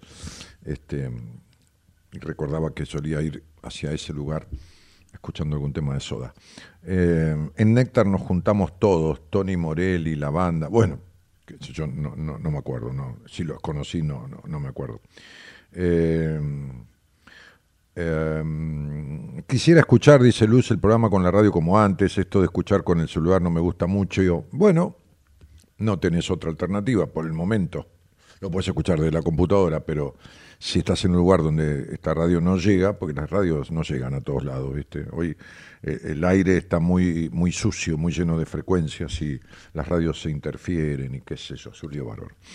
Eh, ¿Qué más? A ver, eh, ¿qué más podemos leer? Mm, mm, mm. Laura dice, hola Daniel, fui al seminario y me alegro, me alegro, me, me alegro tanto por, por Marta. Ah, bueno, porque la señora que hablaba se llama Marta. Es mágico lo que ustedes hacen y sobre todo cómo lo hacen. Gracias, abrazo. Sí, yo- mi mujer me imprimió, porque, claro, la gente que va al seminario recibe un mail de nosotros diciéndole cómo le fue, diciéndole qué, sensaciones. Eh, mi, mujer les envía fotos que ella toma durante todas las secuencias del seminario y les envía solo a las personas que fueron, no las publica. Publica algunas que se pueden publicar, pero no publica algunas de ciertos trabajos, trabajos, ejercicios que se hacen para no revelar nada, porque como digo siempre, como es un seminario absolutamente vivencial, eh, no, no, no, uno no puede contar los ejercicios que hacemos porque justamente el hecho de que lo sorprendan a uno gratamente, por supuesto, no son ninguna sorpresa desagradable, este, gratamente, pero eh, le permite no razonar las cosas anticipadamente, ¿se entiende? Aquí lo, trabajamos sobre la emoción, sobre, sobre la inteligencia emocional, no sobre el intelecto. El intelecto es un, una parte que colabora con, con la inteligencia emocional para despertar la capacidad de resiliencia. Por eso las transformaciones que se hacen ahí en ese seminario. Entonces este, le mandamos mail, eh, que le manda mi mujer con, la, con las fotos y, de paso le hace una, serie de preguntas, si quieren contestarla, que cómo le fue, que, que esto, que, que resulta que, que, que si vieron alguna cosa que, no sé, que podría mejorarse, no sé, cosas, opiniones, etcétera. Bueno. Y tengo, tengo alguna copia ahí de, pero la voy a dejar por ahí para el miércoles, no sé, quizás, ¿no? Porque acá hay este, de, todas respuestas que, le han enviado y que ella me, me, copió. Este, alguien dice, en el circuito de profesionales, o sea, en el equipo de todos los profesionales que estamos, que éramos 10, sentí que estaban todos ahí para mí, solo para mí, dice Quizás todos sentimos lo mismo, pero la conexión con sus miradas y la energía que sentí fue de otro planeta. Este, Mara, uff, pues se refiere a una de las terapeutas del equipo, ¿no? Fue mi mamá en el seminario. Este, con ella pude expresar lo que no pude en 42 años, dice, ¿no? Todo el enojo que sentía y el dolor que llevé guardado tantos años, con ella, con ella sentía, no, con ella tuve, la conexión fue instantánea. Bueno, se producen afinidades, ¿no? Uno, qué sé yo, refiere en el seminario con, hay un montón de, personas del equipo y, se van dando afinidades, ¿no? bueno, este, lógico, ¿no? Este, la actividad con, con Pablo también fue muy movilizadora, la actividad, la actividad dejó que me expresara de manera... Gaby y Alberto con su tranquilidad y su paz, creo que nos dieron eso, la tranquilidad que estábamos en el camino correcto. Enrique, ah, eh, hace un repaso por todo. Enrique y Fernando, vi unos, unos, unos tíos en ellos. ¿Quién será esto? ¿Será la, otra chica que vino a Estados Unidos? Porque no, claro, no hice los nombres acá. Mi mujer me hizo un, un rejunte de. Una compilación, un rejunte, ¿qué estás diciendo, Danielito? Vi unos tíos en ellos, los que nunca tuve. Aún puedo recordar la mirada de Enrique que me decía, acá estamos, no estás sola. Fernando, que es médico, eh, explicándome por qué se me ha ido la voz, cómo conectar con mis emociones, que hasta ese ah, ya sé quién es una paciente mía, que hasta ese momento no lograban conexión. Anto y Noé básicamente hicieron que entendiera y perdonara mis vínculos. Y Dani, Dani es Dani. Me llevó, me llevó un ser humano increíble, lo admiro más porque nos muestra sus debilidades, cómo aprendió de ellas y que también estuvo en el mismo lugar y que se puede salir del pozo que depende de nosotros. Dani fue sumamente generoso conmigo y soy una afortunada de que me haya elegido siempre una palabra justa. Bueno, cosas. Em, em, eh, ¿Qué más? Aurora dice, muy buenas noches Dani y un saludo para todo el equipo. Soy Aurora, Inés Aurora Miranda de Mendoza alias Garrick. Ah, se ve que habló conmigo y le hablé de, Garrick y del poema de Garrick. Eh, Guillermo dice, buenas noches, saludos. Melina dice, soy Melina, te estoy escuchando desde Tucumán, con mucha alegría volver a escucharte. Bueno, Meli, bienvenida. Bienvenida nuevamente. Este, este, se ve que en algún momento te fuiste del programa y está bien, y ahora volviste. Eh, Uh, Yolanda Gallego, que se ve que quiso escribir algo y puso una letra y dejó en blanco. Ángel dice, hola Dani, te doy gracias desde Manizales, Colombia. Este... Uh, Argentina, libertad, choque, qué sé yo, que no sé qué Nick es este. Dani, ¿todo deriva de la infancia? No, no todo ni de la infancia, ni todo de la adultez, ni todo de nada, pero la infancia es el momento donde se forma uno. Es decir, eh, la semilla eh, rompe la caparazón este, como, como, como, el pollito rompe el huevo, como, como el niño rompe la bolsa o se rompe, como se da a luz, alumbra y, luego la semilla va creciendo de acuerdo a los nutrientes que tiene la tierra este, y, cómo es regada y cómo la, la calidad de sol que necesita y el niño pasa lo mismo, así que este, la infancia es una etapa donde se instalan las, mm, las cosas que lo acercan a uno a determinadas cuestiones de la vida y las cosas que lo distancian también de determinadas cuestiones de la vida. Pero como no hay infancia perfecta, ni hogar perfecto, ni madre perfecta, el, el mayor sentido que tiene la vida, o el sentido más importante que tiene la vida, es el sentido de evolucionar. Si te quedaras con, lo, con todo lo recibido y lo no recibido de la infancia, es como quedarte en el jardín de infantes. Este, eh, o, en el primer grado del colegio primario. no, estoy hablando del intelecto, estoy hablando del, del, aspecto emocional. Es decir, faltan cursar muchas materias, porque no hay padre perfecto ni hay madre perfecta. Y yo diría que sacando las cuestiones coyunturales que se presentan en la vida y que son parte del destino, de lo que uno no puede manejar, todos los conflictos permanentes, las situaciones traumáticas, las situaciones recurrentes, las distorsiones vinculares, los vacíos existenciales, las bajas estimas, eh, la desconfianza de los demás, eh, la exigencia, todas vienen de la infancia. Hola, buenas noches. Hola, buenas noches. ¿Qué tal? ¿Cómo estás? ¿Todo bien, vos? Bien, bien. Aquí estoy. Me Despertándome, porque viste cuando te quedas dormido 40 minutos, una hora a la noche y tenés que arrancar con el frío que hace y, despertarte y salir medio corriendo. Entonces, este, bueno, cuando ya arrancó la música, arrancó el tema y todo lo demás, este, ya, ya me desperté. Agustina, ¿de dónde sos? De Rosario. Rosario. ¿Y, y, naciste allí en Rosario? No, nací en Ríos Gallegos. Santa ¿viste? Sentí como algo raro, como algo que no, no eras de Rosario. Eh, sí, vivís en, vivís en Rosario, pero me, dio como... Bueno, entonces, este... Y, y, a qué edad te fuiste a Rosario, eh, Agus? Cuando cumplí seis años me vine a vivir acá. Ay, mira, casi para, para empezar el cole. Exactamente, primer grado. Claro. ¿Y, con quién vivís ahí en, Rosario?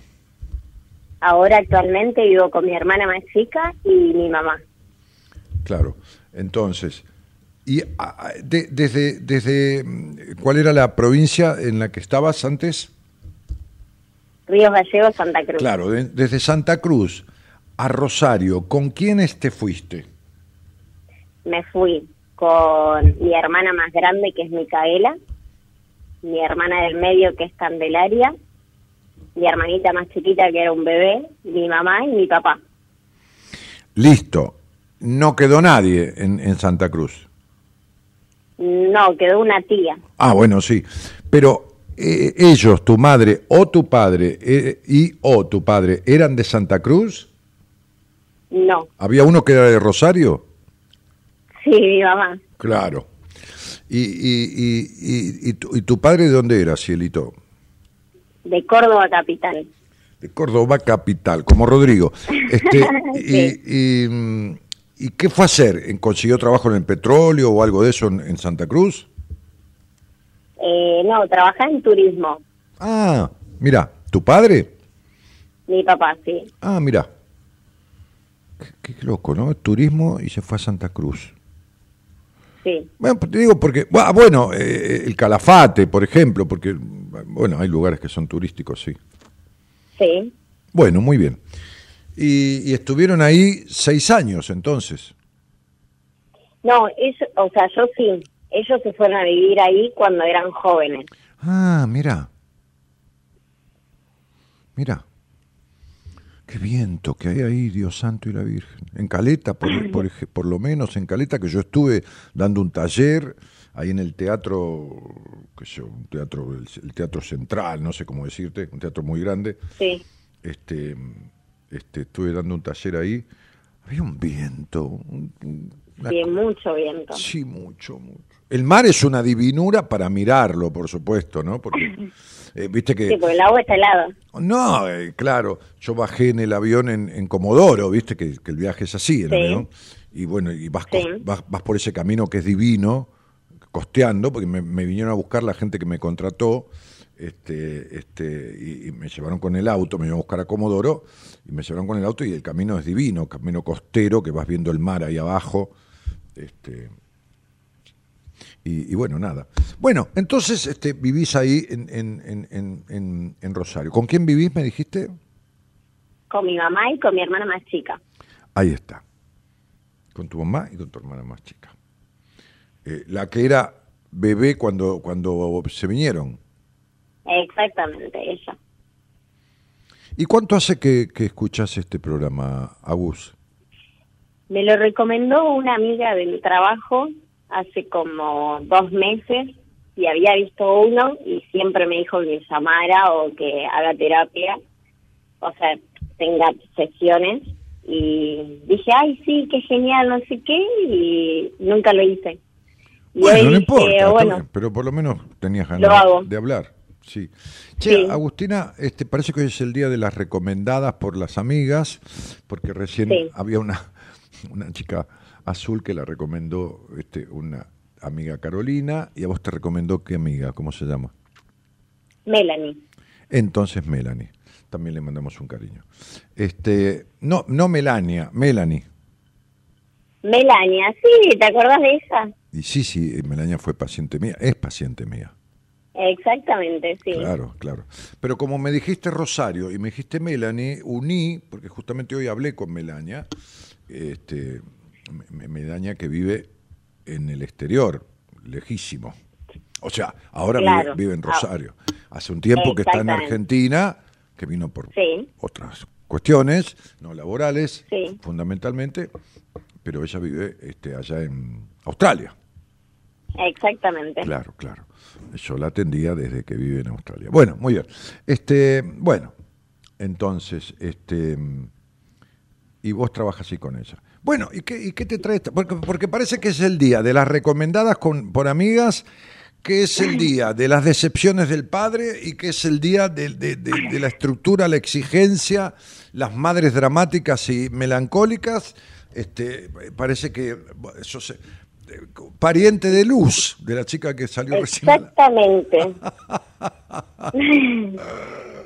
y nada, estábamos en una junta y empecé a hablar de mi papá.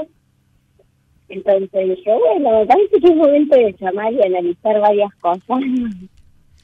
Bueno, dame, dame un poquito más de retorno, Gerardo, porque la estoy escuchando un poco lejos. Vos acércate al micrófono del celular, lo que puedas.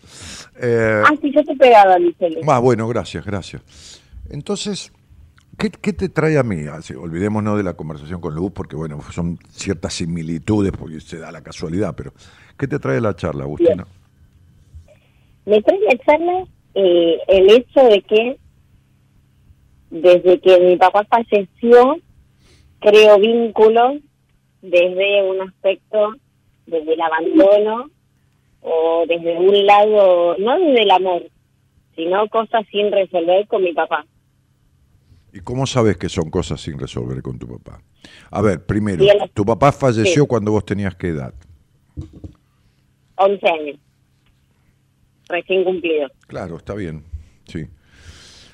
Se explica. Este, em, bien. ¿Y, ¿Y a qué le llamas vos genero vínculos por cosas no resueltas con mi papá? Cuando él fallece, yo arranco la psicóloga hasta ponerle 18, 19 años. Ah, vos, años. vos estás laburada Sí. en, en terapia. Claro, porque te escuché algunos términos, viste, cosas no resueltas, Ah. etcétera, etcétera. Ahora, te voy a hacer Sí, una sí. pregunta. Eh, eh, A ver, vos, vos sabés la descripción o la definición de la palabra mártir, ¿no? Este, Sí. pero bueno, no vayamos a lo religioso. ¿Por qué crees que es, por qué me, me suena a mí esta palabra, este, en base a una, por supuesto, una cuadratura numérica que hay acá, este, me suena a mí esta palabra como si la niña hubiera sido en algún sentido como mártir en su, en su infancia.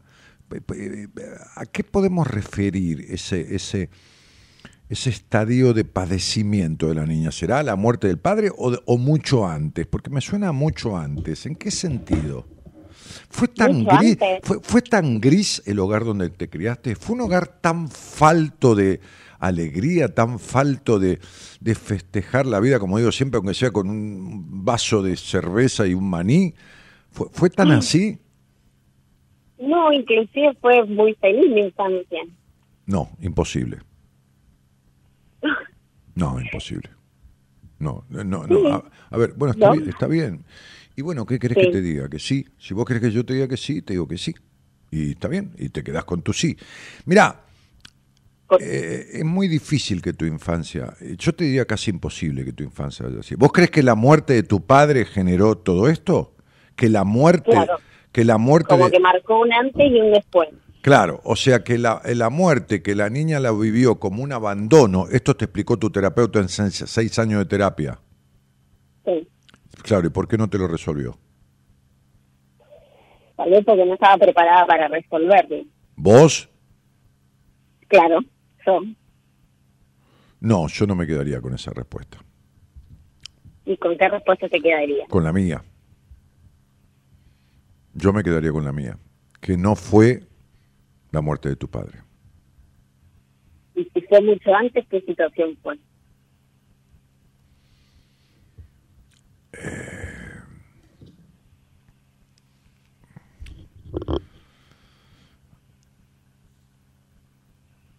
Mira, eh,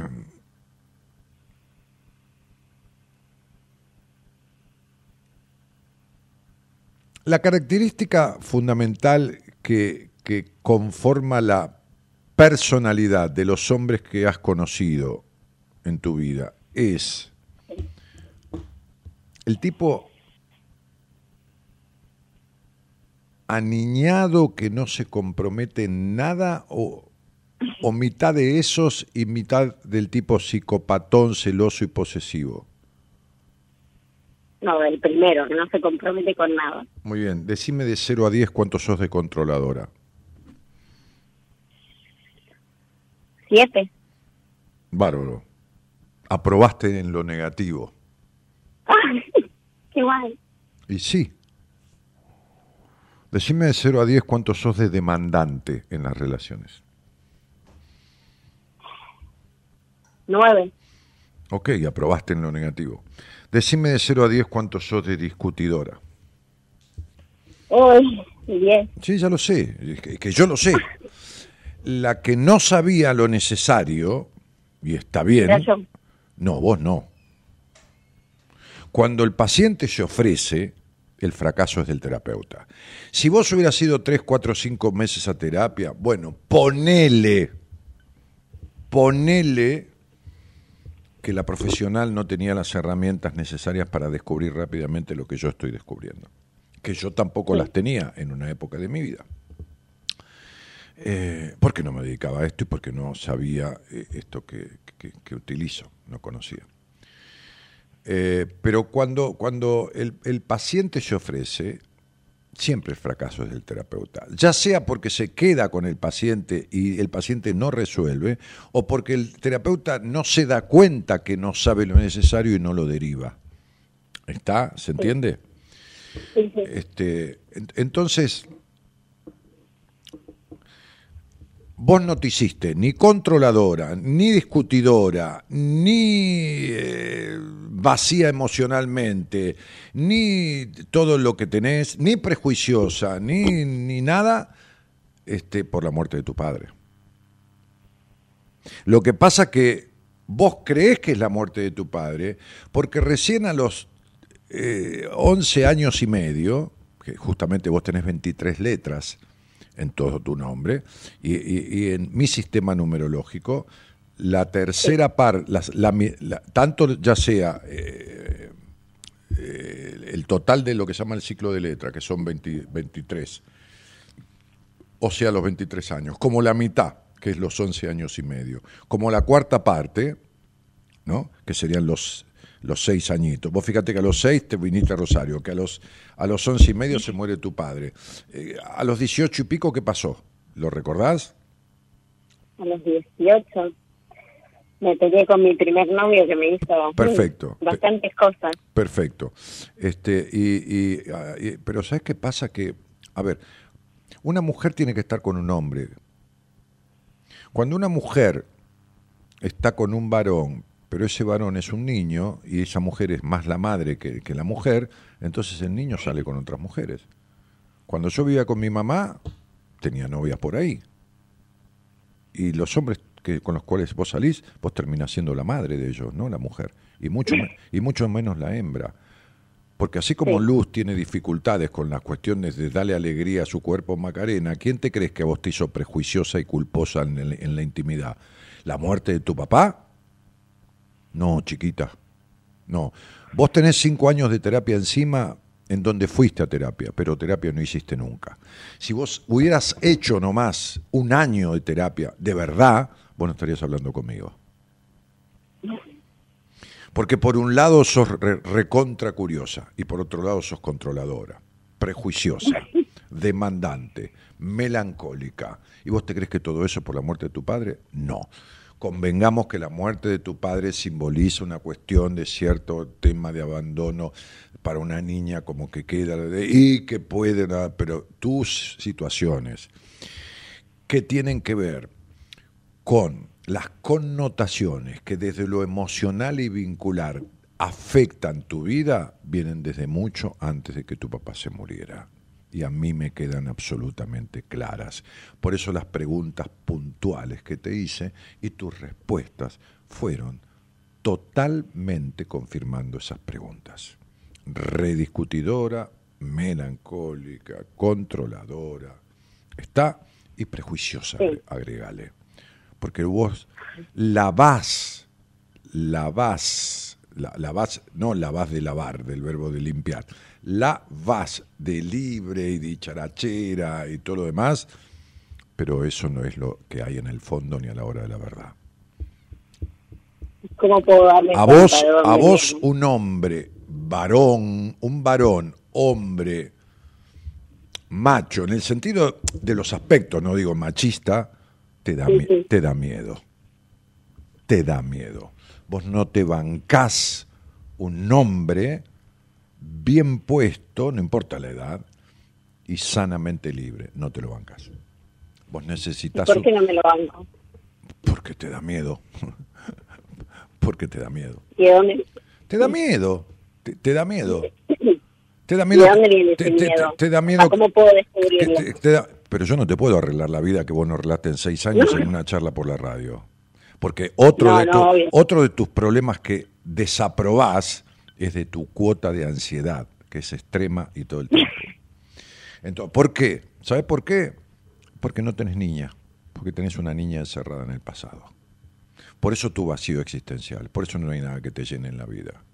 Ni los hombres, ni la ropa nueva, ni el celular nuevo, ni nada, nada nada te llena, nada te llena el alma.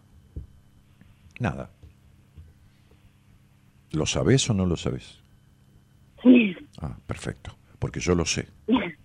Sí, sí, apenas saliste al aire, apenas me das tu nombre, apenas te escucho la voz. Entonces, digo, después, como digo siempre, soy inútil para un montón de cosas, pero de esto...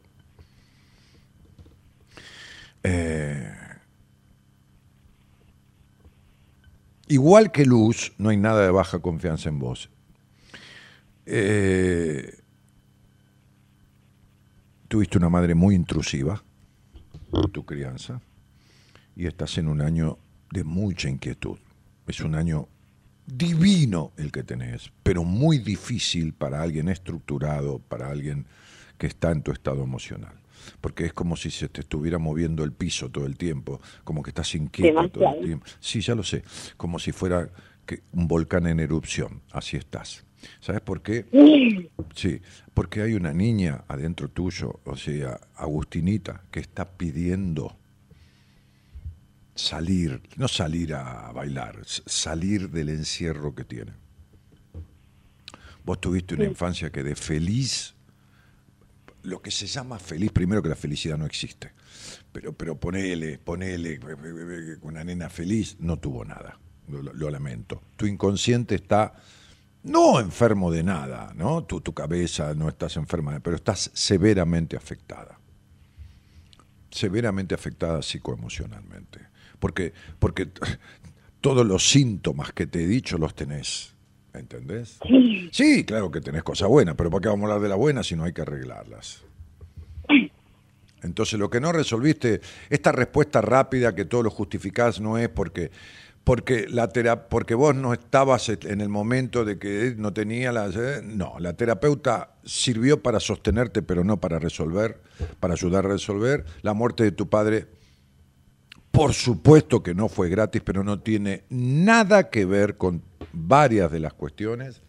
Este, tus distorsiones vinculares no están ligadas a la muerte de tu padre, están ligadas a la vida de tu padre, no a la muerte de tu padre. Están ligadas al tipo de persona que era tu padre, que no era perfecto, como nadie, como yo tampoco, como nadie, pero los aspectos que, que vincularmente y el rol que tu padre tuvo en ese hogar dejó en vos, así como tu madre, determinadas cuestiones que hay que resolver. ¿Y cómo se pueden resolver? ¿En serio me estás haciendo esa pregunta? Sí. ¿A qué te dedicas vos? Trabajo. Muy bien, bárbaro. En atención al público. Perfecto. Eh, ¿De qué rubro? Cajera. Cajera, muy bien. Administrativa. Bueno, perfecto, está muy bien. Mira, yo creo que si yo trabajara de cajero, me parece que perdería el sueldo entero, porque tendría errores de caja todos los días, porque soy un tipo que en general soy por ahí un poco organizado con mi dinero, que tampoco tengo tanto para organizar, porque, bueno, todo profesional vive de su honorario, así que bueno. Este, pero administrativamente y contablemente soy un desastre, no me gusta nada de todo eso y si pusiera un negocio de algo, a mí me encanta el comercio, viví una etapa de mi vida transitando algunos rubros comerciales, necesitaría una cajera, como vos necesitas a alguien que arregle tu cabeza, que te ayude a arreglar tu cabeza. No conozco otra manera, y vos tampoco conoces otra manera, que no sea hacer un proceso en terapia. ¿Cómo querés arreglarlo? Me extraña. Vos que fuiste seis años a terapia, ¿cómo querés arreglarlo? Y de esa manera. ¿Vos crees que todas las cajeras son iguales? ¿Tienen la misma efectividad, la misma capacidad de atención al público? ¿Crees que todas son iguales? No, y bueno, todos los profesionales de la psicología tampoco. Ni los mecánicos son iguales, ni las enfermeras, ni los médicos, ni los barrenderos, ni los recolectores de basura. Y estoy hablando en el mejor sentido de la palabra de todos estos rubros, ¿no? Ni las monjas, ni las prostitutas, ni, las vendedoras, nada, nadie es igual a nadie. Entonces, vos necesitas o precisás, yo creo que necesitas hacer un proceso en terapia que resuelva estas cuestiones, porque se van a ir repitiendo y agravándose, o empeorando, digo, no agravándose, este, y, y tus vínculos van a ser distorsivos siempre. Pensá en la relación de tus padres. ¿Tu mamá era la mamá de tu papá o tu papá era la mamá de tu mamá? Mi mamá era la mamá de mi papá. Y vos salís con todos tipos este, aniñados, ¿no? Sí. ¿Entendiste, ¿Entendiste cuál es el modelo de hombre que tenés? ¿Entendiste que antes de que se muriera tu padre eh, dejó la impronta de un hombre aniñado dentro de tu estructura psicovincular? Sí, la que resolvía siempre era mi mamá. ¿Entendiste que tu, tu terapeuta no sabe nada? ¿Ahora, lo entendés? Sí. Claro, llamala, hazle un favor y decirle, toma, escucha a este tipo y atendete con él para que no le sigas jodiendo la cabeza a la gente. ¿Me entendiste?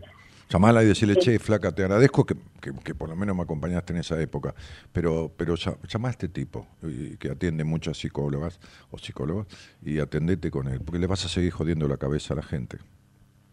Porque eh, la que esa- esa-. No, jodiendo en el sentido, no, no porque te haya enfermado, pero jodiendo en el sentido que si No. uno invierte seis años de su vida, más allá del dinero, en arreglar algo y no resuelve absolutamente nada, y no solo está igual, sino que está peor, entonces, ¿por qué? ¿Porque la terapeuta es mala, eh, malintencionada? No, pobre, porque tiene el mismo lío que vos y nunca lo resolvió, entonces no puede resolver en los demás. Esto sería lo mismo que yo, este, que nunca me pondría en la caja de mi negocio, me fuera a poner en la caja del negocio de otro. Y haría lo mismo desastre que haría en el mío. ¿Entendés? ¿Por qué? Porque no tengo resuelto el tema de manejar una caja registradora. Listo, chao. Así. No es algo que me guste, que me sirva, que me, que me interese. No, no es para mí. ¿Qué voy a hacer? Cada uno es para lo que es. ¿No? Este, este, Sí, y, bueno, obvio. y bueno, entonces ella no es para ejercer la psicología, es para de- resolver sus conflictos y después pone, porque el 80% de los psicólogos del mundo no pueden resolver su conflicto, estudian psicología y se van a querer resolver el conflicto de los demás. No, primero hay que resolver los propios. Pero cuando hablo de conflicto, no hablo de conflicto de que yo discuto con mi mujer un día y eso es un conflicto. No, lógicamente, un día discutimos, pero por supuesto, como cualquier pareja, conflictos hablo de conflictos de la historia, conflictos hablo de conflictos de la historia. Conflictos conflicto hablo que venís trayendo de pero lógico, los conflictos que quedan en el inconsciente que se afectan los primeros 10 años de la vida de uno. Ahí se forma, ahí se impacta el inconsciente. Cuando tu padre murió, por eso yo te lo dije con tanta seguridad, tu inconsciente ya estaba impactado. Te dije tu madre fue muy intrusiva en tu vida. Bien, cuando te lo dije, yo ya sé que tu padre fue el hijo. Entonces sería, a ver, eh, me, me- me- me vas entendiendo ahora por qué te aseguraba ciertas cosas.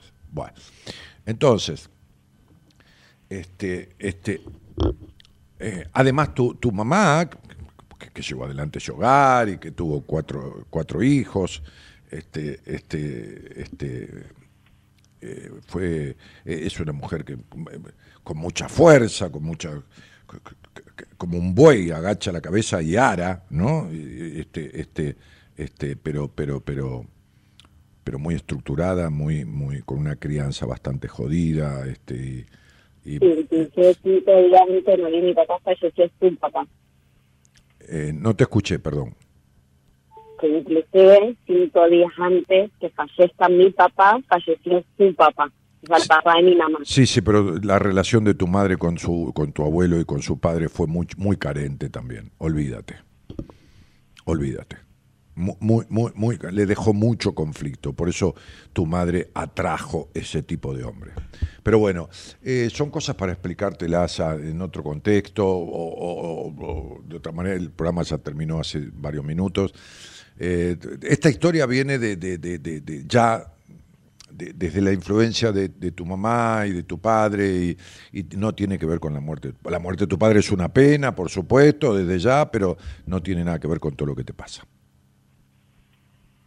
O sea, si querés un porcentaje, vos que sos cajera, eh, el 10% de tu afectación, el 8% es la muerte de tu padre, el 92% es el hogar donde te criaste, en el aspecto de lo que ese hogar dejó como afectación. Después ese hogar tuvo muchas cosas buenas, pero las que no sirven, las que no se ajustan a tu esencia, a tu a, a la, a- a la genética tuya, distorsionó totalmente, este, te alejó totalmente de, de tu, de la, la que vos naciste, la que más me ha marcado. la, la que vos naciste no, no se parece ni un poco a la que estás haciendo. ¿Te queda claro? Estás lejos de vos misma, perdida. Por eso el vacío que sentís. Es, muy, es muy simple. Agustina, te agradezco mucho la, la- la confianza, la entrega, la charla. Mandale un cariño a No, por favor, muchas gracias a vos por atenderme. No, por favor.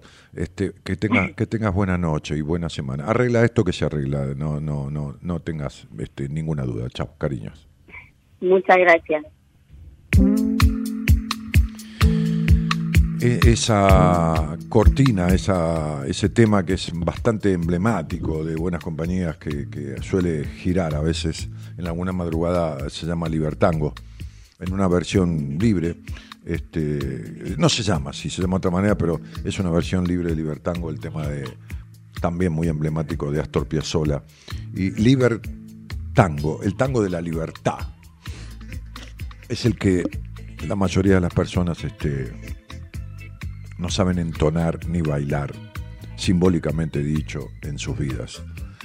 Si no hay libertad de afectaciones del pasado, no habrá una vida llena de presente.